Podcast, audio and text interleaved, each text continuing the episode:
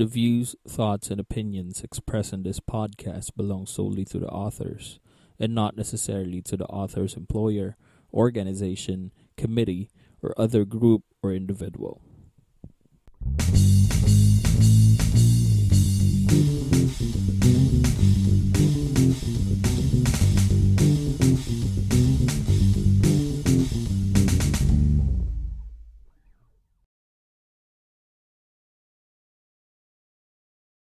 Hey everybody, welcome to the show. My name is Irvin, Yes. And I'm Aljo. and this is the number one music podcast in the country. This is Mind the Beats. Yeah. Welcome, welcome guys to the podcast. Nasanay kami ng to the show. Siguro dahil nga marami tayong naging guests before, di ba? So, yes. para pa nag-adjust tayo sa mga bagay-bagay. But this time, this is the recorded episode and uh, it's just very simple. I mean, we've been out for quite a while uh, because uh, we did a lot of things. Nagbalik na yung gig, you know. Yeah. Uh, nag-adjust, nag-adjust pa rin kami because we're doing the, uh, our gigs, our Saturday, Saturday, and probably Sunday gigs. And then um, there has been a misfortune of misfortunate of events that happened uh, a couple of weeks ago. Uh, DJ John Lloyd, which is a really good friend of ours, uh, is now with the Lord. And uh, I think yung last na nag-live session lang, pinalabas lang namin yung interview namin sa kanya sa Facebook Yes.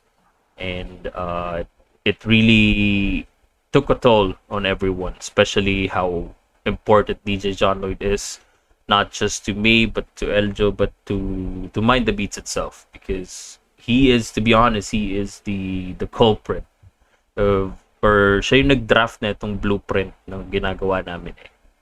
Baga parang Isa siya sa mga naging inspirasyon namin dito. Oo, isa siya sa mga naging inspiration.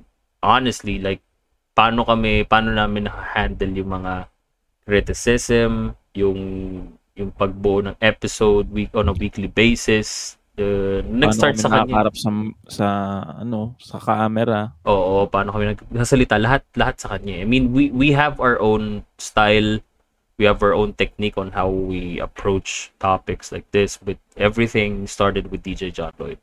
Yeah. So talagang uh, it really took a toll on us. Uh, and talagang we've been down for for quite some time now uh, because of that uh, because of that misfortune uh, and unfortunate event. But uh, you know, life goes on.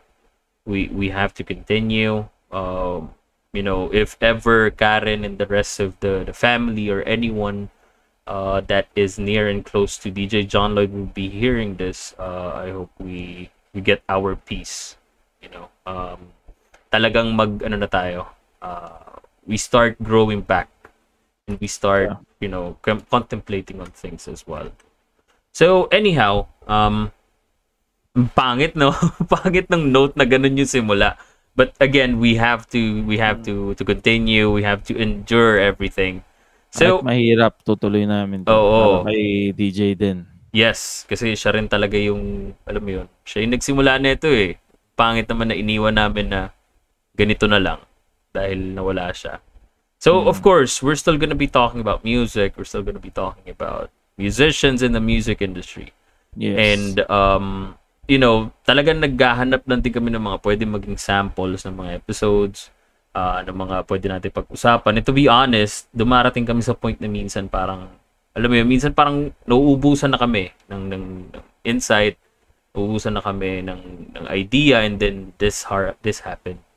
So talagang nag, we decided to, to take a little break, a couple of weeks break, and then eto, we're back again doing the same old stuff. Mm. you know talking about music talking about things that can help the the the, the community and uh to to understand how music works eh, here in the Philippines. I mean th- this topic today or tonight or kung uh, kung ano oras mapapakinggan to is a topic that na hindi lang pinag-uusapan yung OPM this is actually for for everything like uh, for pop itself Kasi um if you can remember, if you guys can remember last time we had an episode wherein we talk about uh the top 5 hits Yes. Diba? Parang sobrang light niya. Sobrang, alam mo yun, parang insight lang kung what is the the top five Mm. top five songs dito sa PH. And we decided to continue with that series. Uh, it's not really as the same like top five ulit for this week, but what we did is we tried and understand and research about the formula na nung, nung same pa nung, nung song pattern nila nung top five Yes. and why the top five hits is you know uh, in the top five. So this episode talks about more likely the uh, the pop or the OPM formula. Kasi we understand na there is a reason why songs go mainstream. Yes. And, And syempre, yung topic namin for today is yung mga nangyayari nowadays. uh Hindi naman porket sinabi namin ito yung formula eh, ito na lahat ng formula, di ba? Oo, oh, I mean, it's it's always a Naka-base talaga kami yeah. dito, di ba? uh, naka-base lang talaga kami sa sa top 5. Kasi ito yung parang kumbaga parang formula and yung mga things na napansin namin ah, sa sa list ng mga songs na sumisikat ngayon sa Spotify, sa Mm. YouTube and even sa Madla, I mean sa TikTok, even sa Facebook and and all that stuff. Kaya siya naging top 5 is there is a reason and nakita namin yung pattern na yun eh. Uh, we just want to share um again this is not like in uh, an expert level of thing that you you need to do as a musician still music is you know music and songwriting is art it's it's always up to you but the the pattern that we saw for for artists dito sa top 5 is basically parang ganun na ganun eh. Dikit na dikit dun sa sa nakita naming pattern eh. Almost lahat sila merong ganung style eh. Or Yes. pasok dun sa dalawang points na, na pag-usapan namin.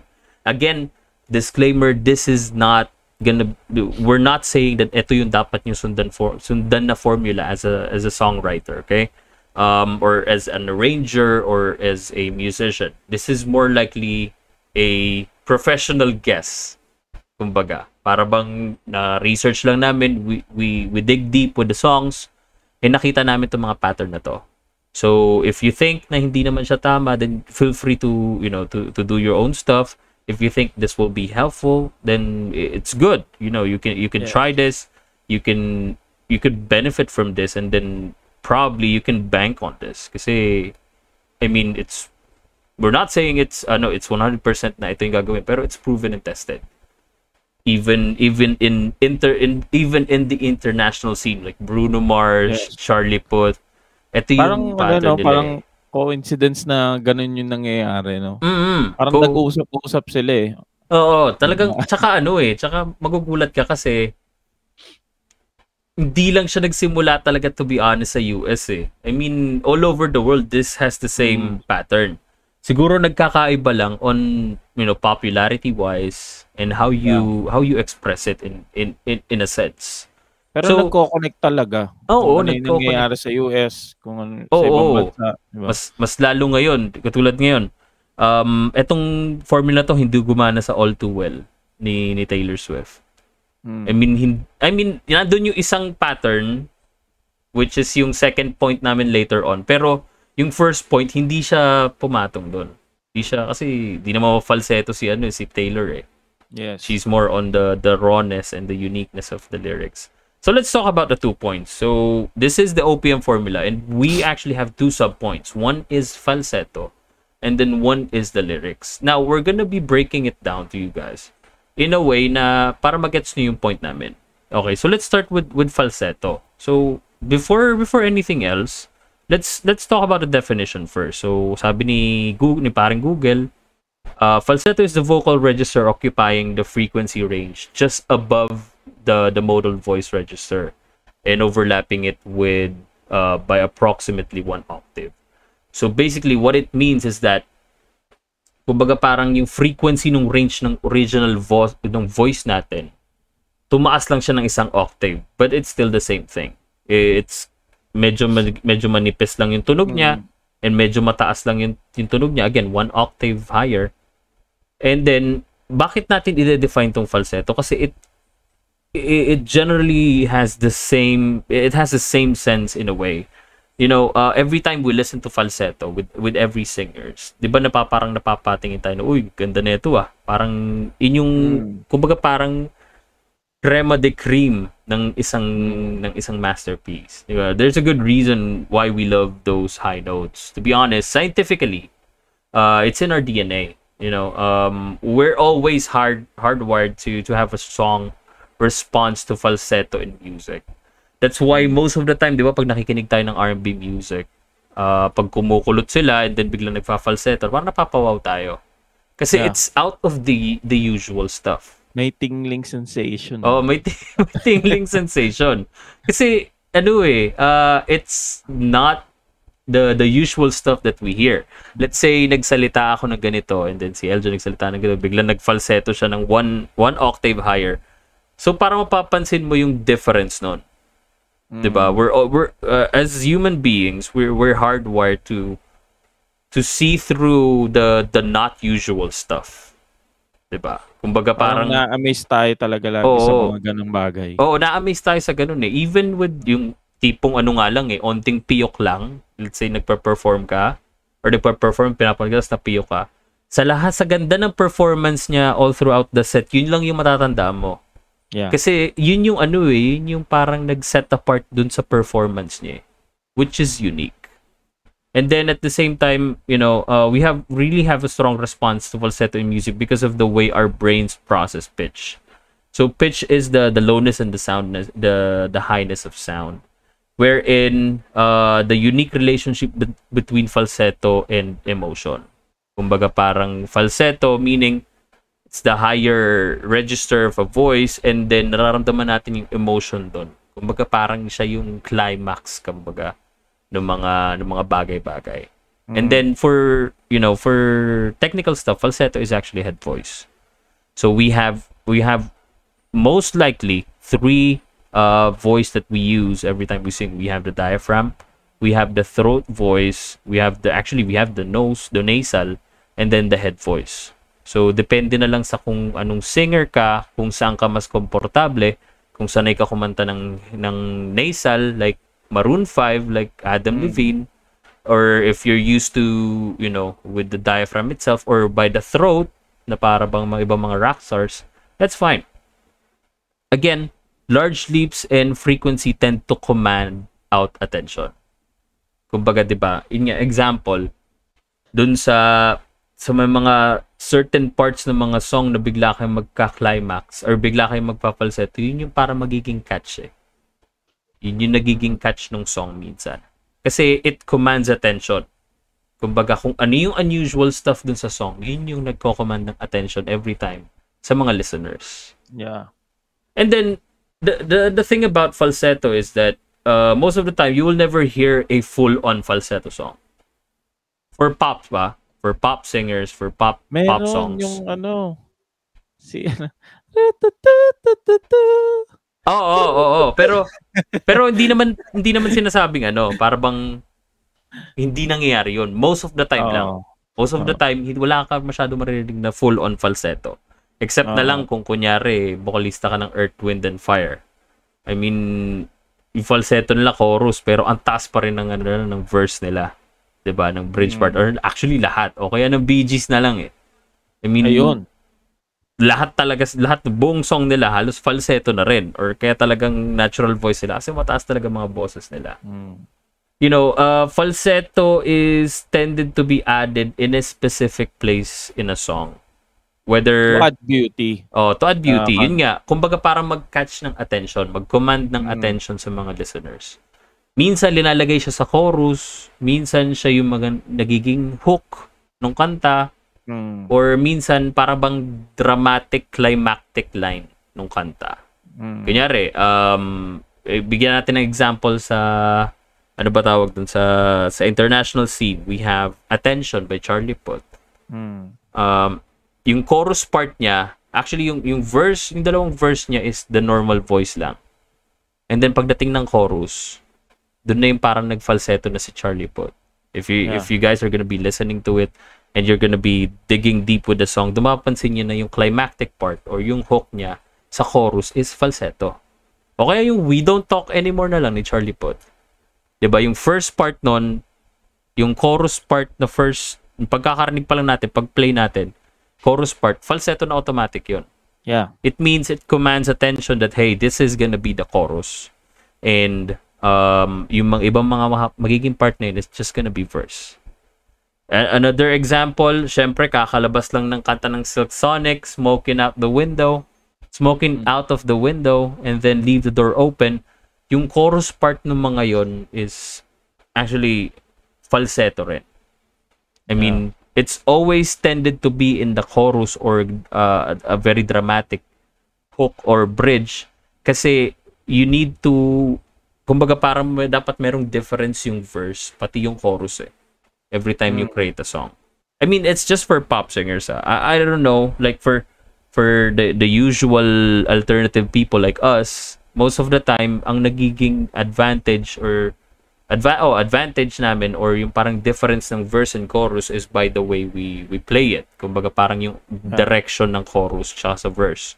With pop singers, most of the time, ang nagiging direction nila is dito sa verse, puro normal voice lang. Pagdating ng pagdating ng chorus, ayun medyo nagfa-falsetto na sila Yes. para just to just to add attention. Okay. So that is the first first point. It's very short, you know. Um next point is gonna be the lyrics. Uh, itong second point na to, hindi naman medyo bibigyan natin ng emphasis to kasi we actually uh Musika Iho in other bands are really big into lyrics like for us. Kasi we we appreciate the the point that it's being laid upon very smoothly.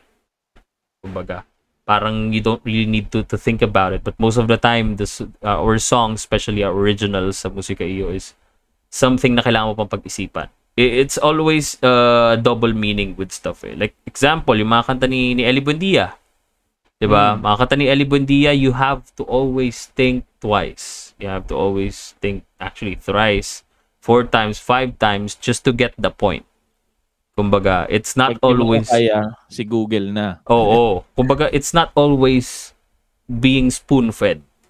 Mm. But the thing about this is um, lyrics tend to to spoon-feed you with how you want to feel. Diba? yes. Example, uh, lyrics muna natin is simulan natin sa una pagsamo. So, ginawa ko, nag-research muna ako about pagsamo. Pagsamo on on its own term is is uh this is a term that is perhaps most commonly used in sort of, of a religious text. But what the the words the word simply means according to Oxford is asking or begging for something earnestly or humbly. So, dun pa lang sa sa sa title ng chorus, sa title ng song na yon, it's it's already raw. Like it's always uh, asking or begging for something. You know, the the the big word is begging. You know, OPM songs, ito yung napansin namin ah, uh, through research and research over time.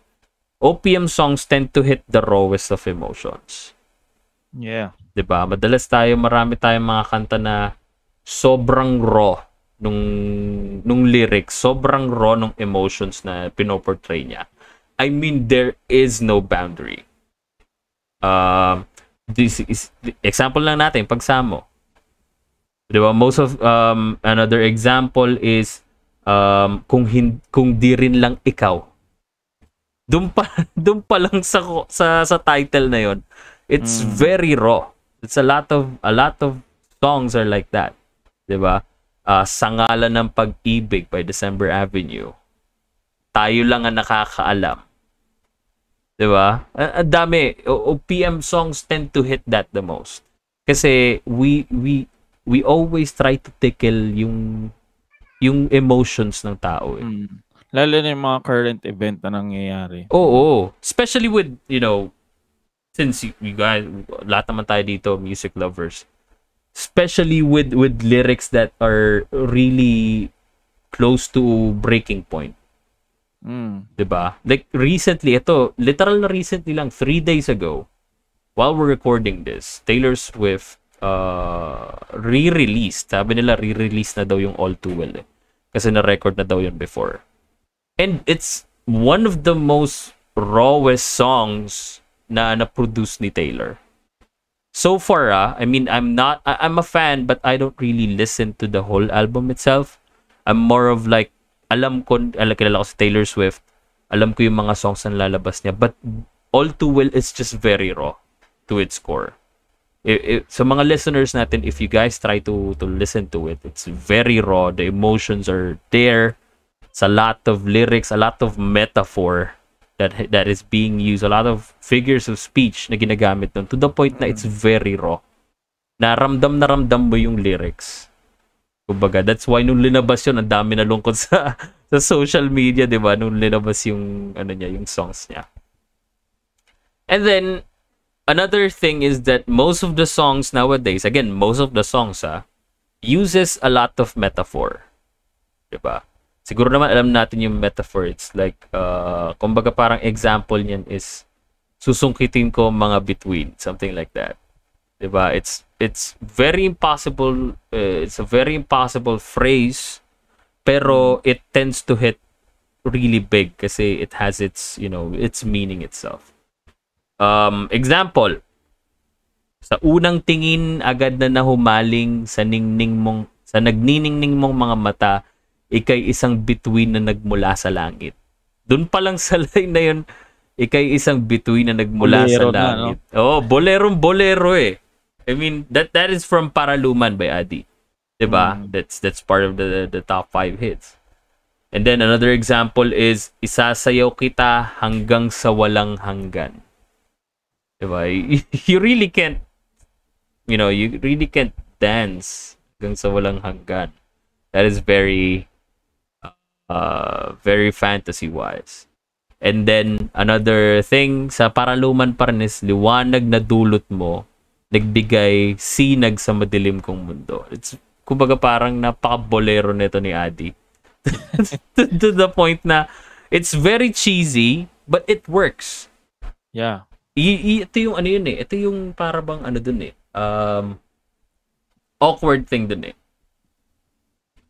Alam mo cheesy if you really read the, the, lyrics and you listen to it. Nasabihin mo talaga, ang baduy naman nito. Hmm.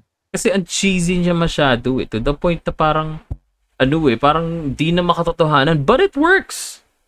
Why why does it work? I don't know. Di mo natin... si girlfriend mo. Oh, di ba? Boyfriend mo, di ba? Eh, eh, we we don't have the slightest clue why it works, but it works. Fili- Mhm. So basically, Filipinos like to be, you know, mahilig silang, mag- gusto nilang nabobola. Hmm. That's why Adi is part of the top five. Same thing with Ikaw Lang and then Pagsamo. I mean, yun yung ano eh, yun yung, yun yung chart eh. We cannot lie, we cannot say na, hey, Mhm. don't listen to this or this is not the right thing. Pero it works eh. Kasi parang ano nang ano nangyayari kasi, very common thing sa mga Filipinos na na gusto natin makarinig ng mga cheesy lines, 'di ba? Oo. Kumbaga, Yung nagpapakilig sa atin. So so so parang ang nangyayari, the way na yung mga metaphor na laging lumalabas ngayon na song, yung mama, yung madami, yung kumbaga ang ang formula niya is metaphoric yung lines, 'di ba? Kumbaga nagiging ano eh kahit sabihin mong yung pinaka words pa lang, yung every sentence pa lang may laman na. Kumbaga parang pag tinignan mo pa metaphorically iba pa yung dating eh, 'di ba? Kumbaga Mm. mas kinikilig yung kung sino yung nakikinig. Most of the time, 'di ba, mga mga babae, 'di ba? Nowadays yung sa mga Kahit lalaki, Tawa- ganun din. Oh, ganoon din minsan. Ewan ko, ikaw ba? Hindi eh. Yeah, par- Ninano ko eh. in some I point, love meron you agad. Wala nang Oo. bola-bola In some na. point, ano. meron naman talaga sa mga lalaki. Hindi naman maiwasan yan. Napaka-hypocrite naman natin pag hindi. ano. Pero yung the way na ng, yung mga naririnig kasi natin, kahit sabi mong parang ah, common thing sa mga Pinoy na nakakarinig ng ganyan, common thing sa mga Pinoy na mag, siyempre, di ba, sa mga bagong relationship, di ba, utuan, Oo. di ba, mga ganyan Bulahan mga pa. sinasabi. Oh, bulahan Yeah, pa. Pero ano eh, may parang iba yung feeling, tsaka iba yung iba yung atake Mm-mm. doon sa sa person na sinasabihan mo, eh, di ba? Same thing with with the song, di ba? Ah, very very smart or very unique yung naiisip nilang ganyan, Mm-mm. di ba? Na mag-add sila ng mga well, napaka old old ano na naman na yan um, tactic or formula pero dumadating sa point kasi na ano eh na masyado siyang ano ba yan Ah, nandun siya sa hype Mm-mm. di ba Mm-mm. kasi iba-iba yan eh hindi namin sinasabi na ganito lang lagi sa ano ah Oo, sa, oo. Sa pop music ng lalo na sa OPM ah I mean, Hindi, even pero- in even in alternative songs, yeah nandun pa rin yung metaphor eh. It's, Yeah, it's, it's always there. Oo.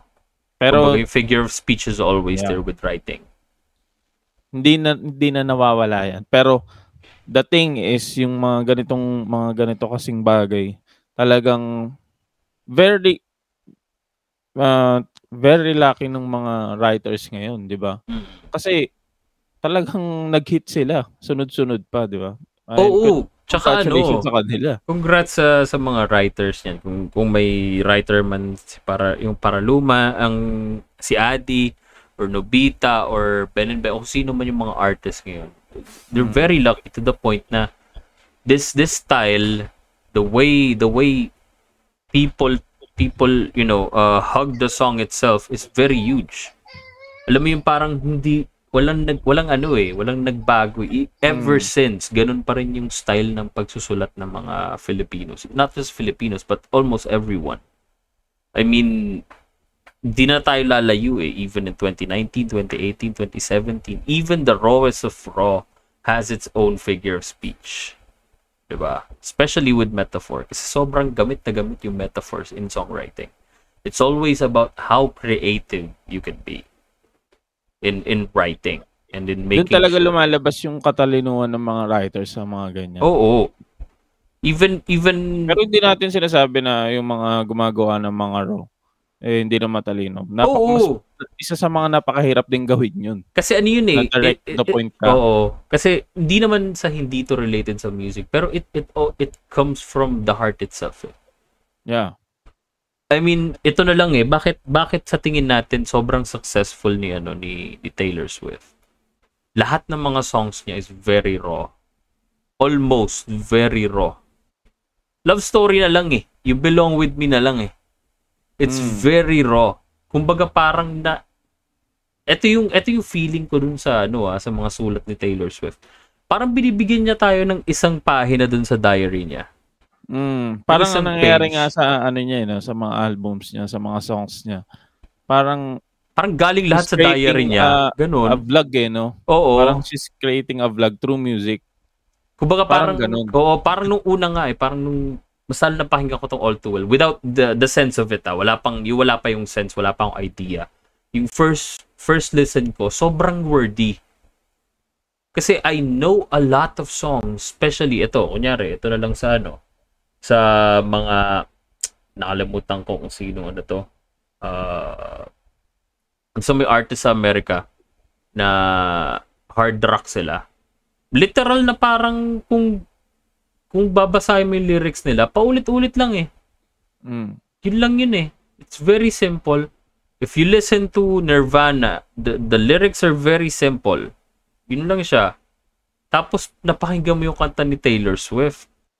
Like it's very wordy. Sabi ko parang parang ano lang siya eh, parang blabbery at some point. Nung una, nung una na napakinggan ko siya.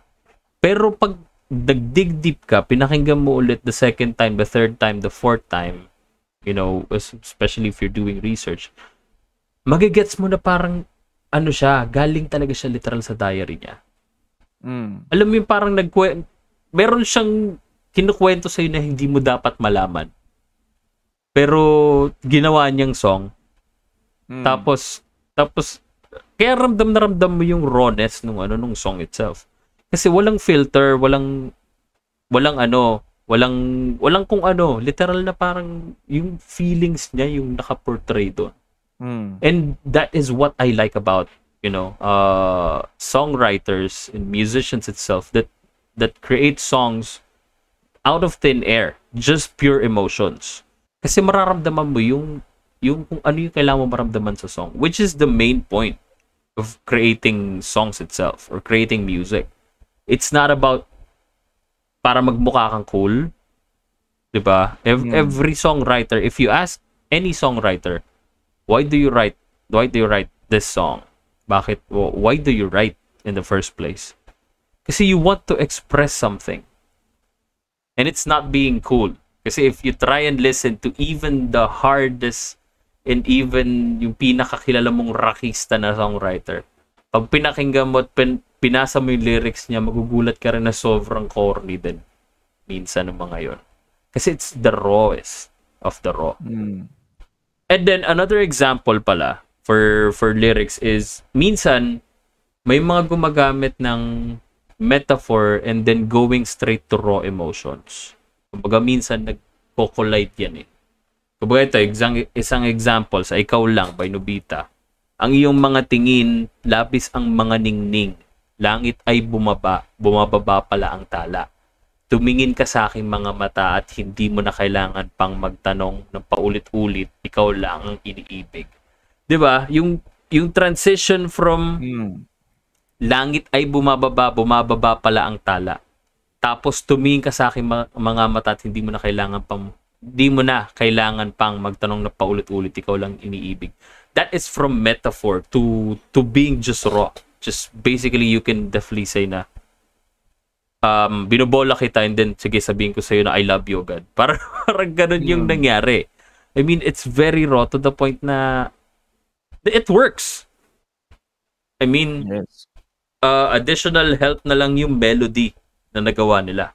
Pero if you're gonna be contemplating on the lyrics itself, grabe, sobrang sobrang bigat na itong mga lyrics na to.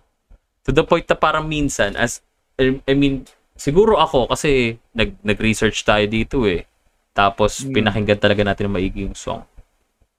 Pag dumating kayo, yung mga listeners natin, pag dumating kayo sa point na you, you wanna try and write like a uh, like a study for this type of songs, magugulat ka na lang on how raw and how unfiltered the lyrics are. Eh. 'Di ba? Um, it doesn't mean na unfiltered is yung may mga mura or anything. To be honest, kung sino pa madalas yung mga songs na walang walang curse words, sila pa yung mga sobrang raw nung emotions Hmm. na yon. Kasi nararamdaman mo eh. Like if you're the if you're the person singing to singing it to someone special, it has the you know it has the point itself. You don't really need to explain everything. It's like I'm spooning you everything that you need. Diba? Parang ganun. Another example is from Pagsamo by Arthur Neri. Siguro ngay wala nang natira sa mga sinulat mo na para sa akin. Alam kong luha ang bumubura, ngunit hayaan mo na lang. Walang saysay ang panalangin ko kung di, kung di ako ang hahanapin mo. Kahit sigaw pa ang pagsamo ko sa iyo, bakit di mo dama to? 'Di ba? Parang grabe yung rawness nung nung lyrics na yon. I mean I mean in in songwriting in, in a basic sense, you need to have everything rhymed. Pero if you're trying to read this without thinking of the the melody itself, it doesn't rhyme anything. 'Di ba? I- hmm. It's not rhyming each other, pero it's very raw. And it works. Kumbaga it's it's defying the the basic of the basic in songwriting. 'Di ba? May mga may mga laws diyan wherein kailangan ganito yung ganito yung pagkakasunod niyan, ganito dapat yung ira-rhyme mo sa ganitong lyrics. Pero hindi eh, dito hindi. It's just very raw. It's a it's a combination of metaphor plus the rawness of songs itself. Parang yung mga songs talaga na parang gusto nilang i-evolve into another level talaga eh.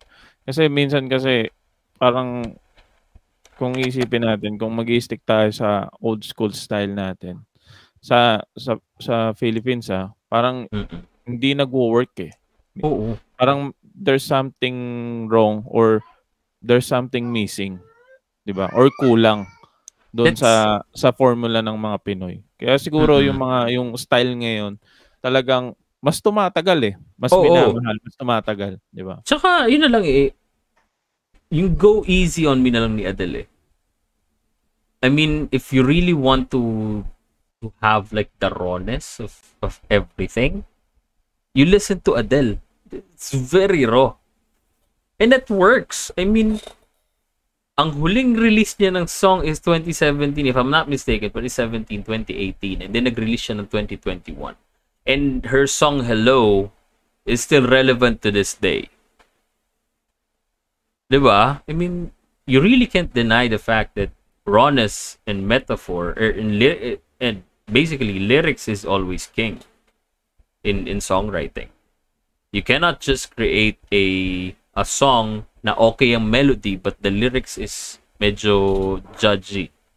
Kumbaga parang hindi siya hindi siya umuukma in other way sa sa kung ano yung gusto mo i-portray.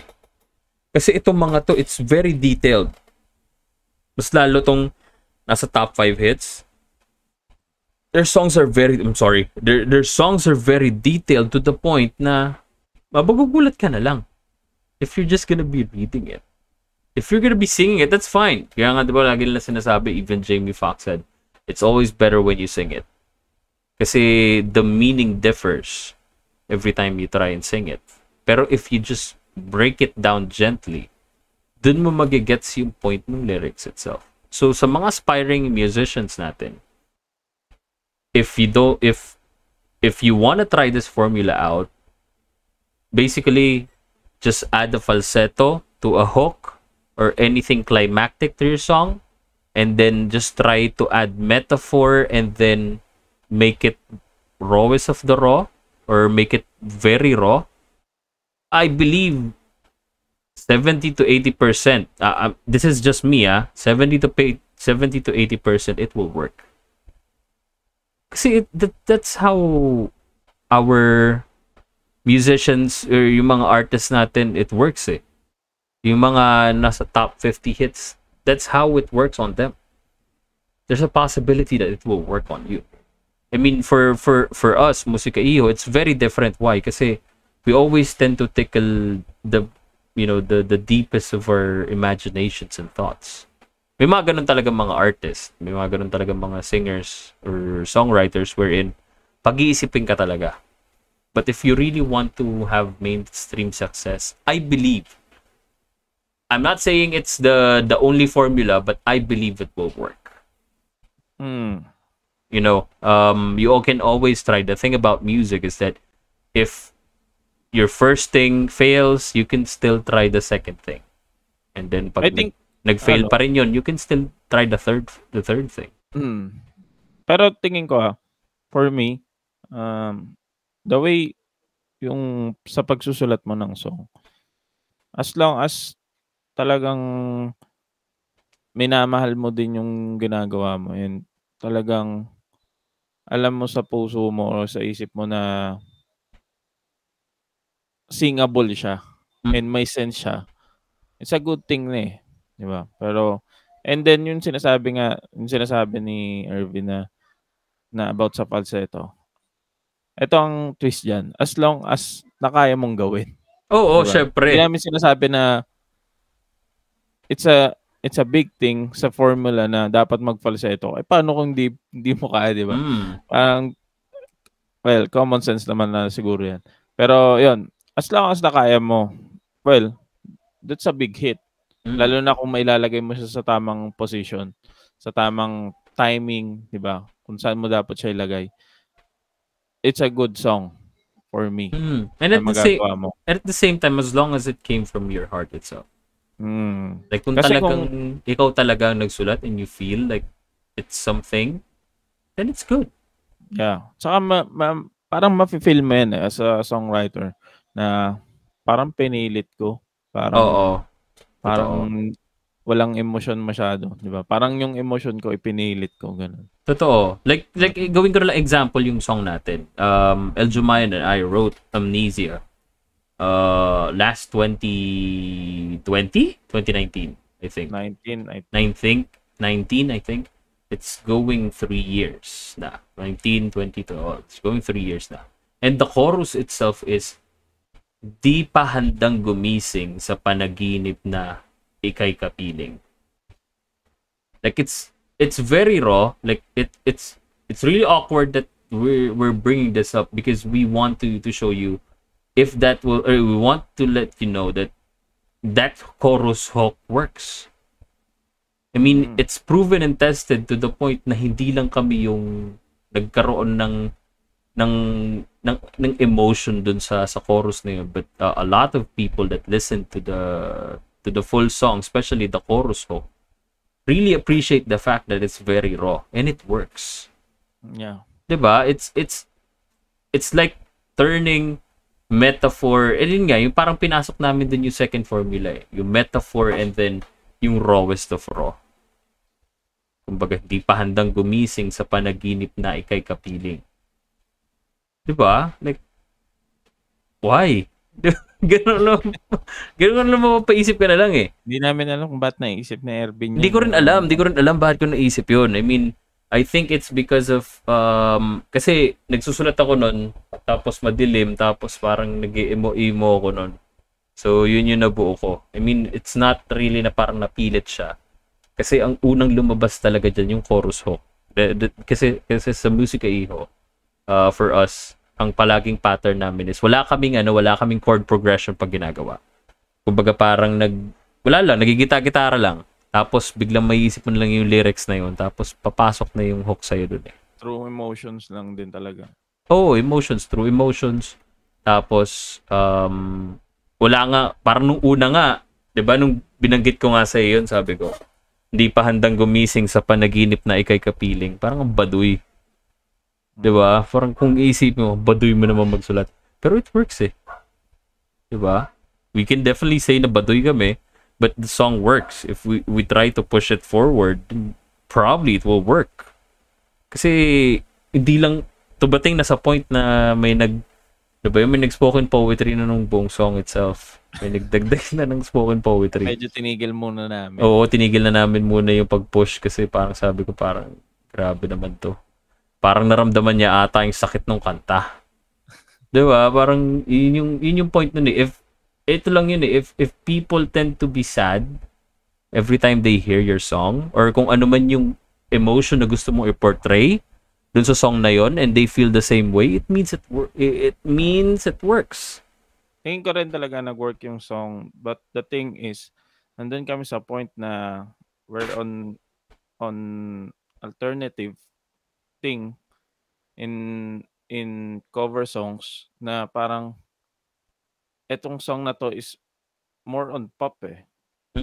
Parang hindi namin matanggap na ang lumabas sa kanta namin is pop, di ba? Para, pero hindi naman namin dinidegrade yung mga pop Oh, I mean, we're we're big Well- big fans of pop music. Yeah. Pero eh. mas big fan kami ng alternative. That's why siguro the only thing na mali sa nagawa namin is hindi sa gusto naming genre na punta yung kanta. Oo. Kasi nung nung pinlay namin, actually pwede ano pa namin yun eh, babaguhin Hirap pa na, ipilit. babaguhin pa namin yung atake dun sa kanta. Pero pag pinakinggan mo talaga yung lyrics, literal na parang ano eh. Pop Parang talaga. yung song doon talaga siya pumupunta eh. Kahit, Oo. anong, kahit anong liko namin sa Manibela, doon siya bumabagsak eh. So, Oo. well, we're happy na, well, we produce a music. Pero, siguro, in the near future or pag sinipag-sipag si Ervin, magre-release kami ng sariling ng channel on on YouTube. Ah, siguro, kahit mga ano lang, no? Mga medyo raw. Mm, ayun. Pwede natin lagay sa lang, ganun. Oh, lagay natin dito sa ano, sa sa Mind the Beats para meron tayo. Mm. I mean, that's that's the thing. I mean, again, for for song for aspiring songwriters or anyone that really wants to write music, um, just just write songs. Yeah. I mean, yun lang yung advice namin. Um, dito naman siguro sa part na to pwede tayo magbigay ng advice. write songs and siguro panoorin yung mga previous episodes namin dahil meron kami mga nakausap na mga talagang magagaling na Mga songwriters talaga. writers Oo. diba, na and meron silang mga different different styles na ginagawa that Mm-mm. uh, nagka-catch ng attention ng mga ng mga listeners. And So, basically it works for them. I Yeah. mean, for for songwriters, for anyone that is writing songs and stuff, it it actually varies. You know, depending na lang talaga yan sa paano mo siya ipapawork. yes. I mean, for us, I think nakuha na namin yung yung yung point na yon. I think it's just moving towards a different direction. Kasi Hmm. nangyayari parang nagiging pop yung ano eh, yung atake namin sa mga ano. Pero that's the thing. I mean, songwriting is always different from one another. There's no specific formula. Uh, the one that we discussed earlier is just basically yung research namin dun sa mga songs recently na nagwo-work sa kanila. There's a possibility that it And will work for you. nowadays. Oh, oh, nagwo-work nowadays. A possibility it will work for you. Possibility it will not. But again, Mm. you're always uh you're always welcome to try new things as a Yes. musician, as a songwriter. And tandaan nyo guys na ang ang music parang alak yan eh. Hindi porket pagkagawa mo ngayon, masarap na siya. Mm. It takes time, di ba? Pero there's there's uh, a right, some writers, some artists na talagang pagkagawa masarap na eh. Di ba? Mm-mm.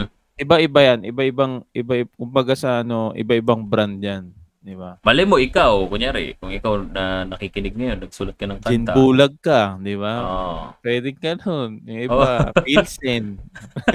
Eh, may possibility, di ba? Kunyari, Oo. gumawa ka ng Iba-iba kanta yan. ngayon. Yung unang sulat mo, it works. You know, alam mo maganda na agad.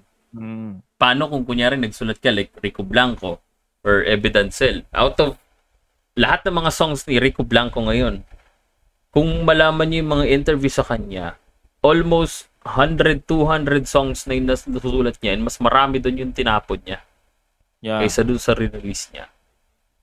Kasi it's not about you know making sure it it sounds good.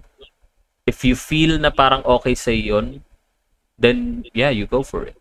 If you think na medyo nag-aalangan ka doon then don't go for it. Kasi in the first place bago mo iparinig sa iba yon kung nag-aalangan ka dapat binabago mo na yon kahit pa paano yung approach na yon Ah, tinatapon mo na talaga. Oo. Kasi 'di ba, bago bakit mo pa paparinig sa iba kung hindi ka naman sigurado? 'Di ba? Y- yun yung point nun eh. Kaya nga sinabi rin ni Evidencel, ang pinakamalaking critic niya every time he writes songs is yung sarili niya. Kung magugustuhan niya o hindi. Kasi pag hindi niya nagustuhan, automatic, hindi, hindi magugustuhan ng tao yon. That's why Ebe has a lot of really good songs na talagang tinatangkilik ng tao. Even us. Like, tulog na. Um, prom. Diba? Like, yung mga songs na yun is very classic. To a point na ang nag-critic nun, hindi ibang tao, kundi siya rin mismo. Pinakinggan niya kung tama ba, kung okay ba yung kating. Well, with that being said, that is actually gonna be the episode for for this week. Yes. So again, thank you so much guys for for listening. We appreciate each and every one of you. Um we'll subukan na susubukan namin paikliin tong mga weekly episodes na to. To the point na parang bearable siya around 30 minutes to 45 lang. Kasi recently parang napansin ko, lumalapas tayo na 1 hour sa mga episodes natin eh. No? Mm. sobrang hahaba talaga. Kahit ikaw magsasawa kang pakinggan eh. Pero let's let's try to to minimize this. Like, if it's gonna be a weekly thing, then we can try and ano, you know, uh, do it on a more shorter uh shorter way. And Yeah. then don't worry guys because we have a lot in store for you. Marami tayong may interview ng mga artists, uh, mga mga star, mga nagsisimula pa lang ng mga recording artists na talaga mag- talagang tutulungan din tayo na mas ma-reach pa natin yung marami mga musicians and matutulungan din natin for them to for us to understand how their music works. Yeah. Kasi this is this is a, a helping hand for musicians. This this this show is a helping hand for everyone that is trying to make it in the industry. You know, para magets natin lahat kung paano nila ginawa yung grind nila para hindi na tayo Yeah. mahirapan sa sarili nating grind. Well, with that being said, thank you so much. Before we end the show, we just want to thank our sponsors. uh, Milk and My Tea by Jeff Aposaga. And ah, ikaw na bahala by Joshua Ramos tapos ah, Chicken House by James Manzanilla. And syempre, sinusupport namin yung Search, yung Save Clothing by Ismael. Hindi Yep. ko ngayon. And then uh, World in Progress yan. Thank you so much World in Progress. Um, and then Relax Clothing. And sinusuportahan din natin Clothing. yan. Yan. Tropa yan. And then, uh, just watch out for our, probably magbabag, lalagay kami ng bagong photoshoot. This, mag-photoshoot Yes. pala kami this this coming week. So, magkakaroon tayo ng mga bagong mga pictures sa, sa page.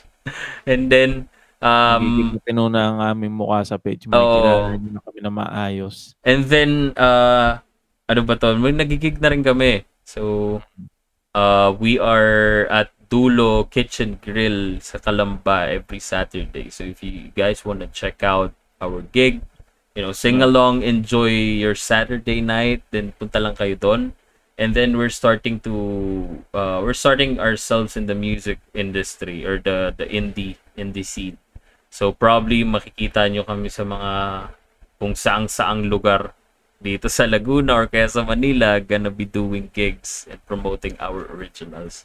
So And watch out syempre, for that. ipaplan namin na, na maglabas kami ng channel. Syempre, para makita namin yung mga comments nyo about the songs Oo. and kung ano yung suggestion nyo, di ba? Mm, then probably, 'di ba, pag nagka nagka-chance, ma-release din natin sa Spotify. Alam mo yun, ma, ma, ma- ma-push natin sa Spotify, ma-push sa, sa YouTube, sa Facebook, sa, sa Instagram. I mean, uh, the sky's the limit with, with, Yes. with promoting. So, hopefully, you know, in the coming weeks, sana nga mag-oging okay na tong ano, okay na tayo. Hmm. Uh, since dito sa NCR Sana hindi na magtuloy ang bagong patch. Oo, bagong patch ng ng COVID. So naka-level 2 na tayo. So hopefully magtuloy-tuloy na with with everything Yes. and balik ng live music kasi miss na miss na rin ng mga tao live music. Yeah. So uh, yeah, that's actually it for this episode again. Thank you so much guys. We appreciate each and every one of you.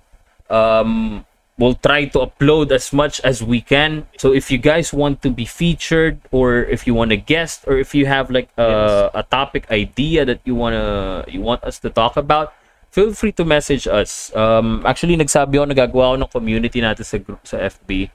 So probably this week gagawin ko yun and then I'll invite people that really want to join and we'll promote it on our uh pages as well. So if you guys Yes. want to join, you just need to to answer a couple of questions and then there will be set of rules wherein probably in the next coming recordings magiging available din kayo dito sa sa live natin. Wherein pwede kayo makisit in Uh, of course, di lang kayo pwede makisabat sa discussion kasi sa dalawa lang kami doon. But you guys will have the the swords and the feels for it every time na magre-record kami kasi we will be announcing it. Like, hey, mag-record kami for, ano, um, mag-record kami today at 8, 8 p.m. So if you guys are free, you can join us. Just mute your uh, vid, you just mute yourself and then uh, out nyo lang yung, i-off nyo lang yung video nyo. So at least ma-feature din kayo sa YouTube, di ba? Wherein sumama kayo sa recording namin at nakinig kayo first hand ng recording. Yes. Well, with that being said, my name is Irvin And I'm Meljo. and you're listening to the number one music podcast in the country. This is Mind the Beats. You guys take care. Yeah. Happy December na. Merry Christmas and you guys have a happy new year. Peace. Bye-bye.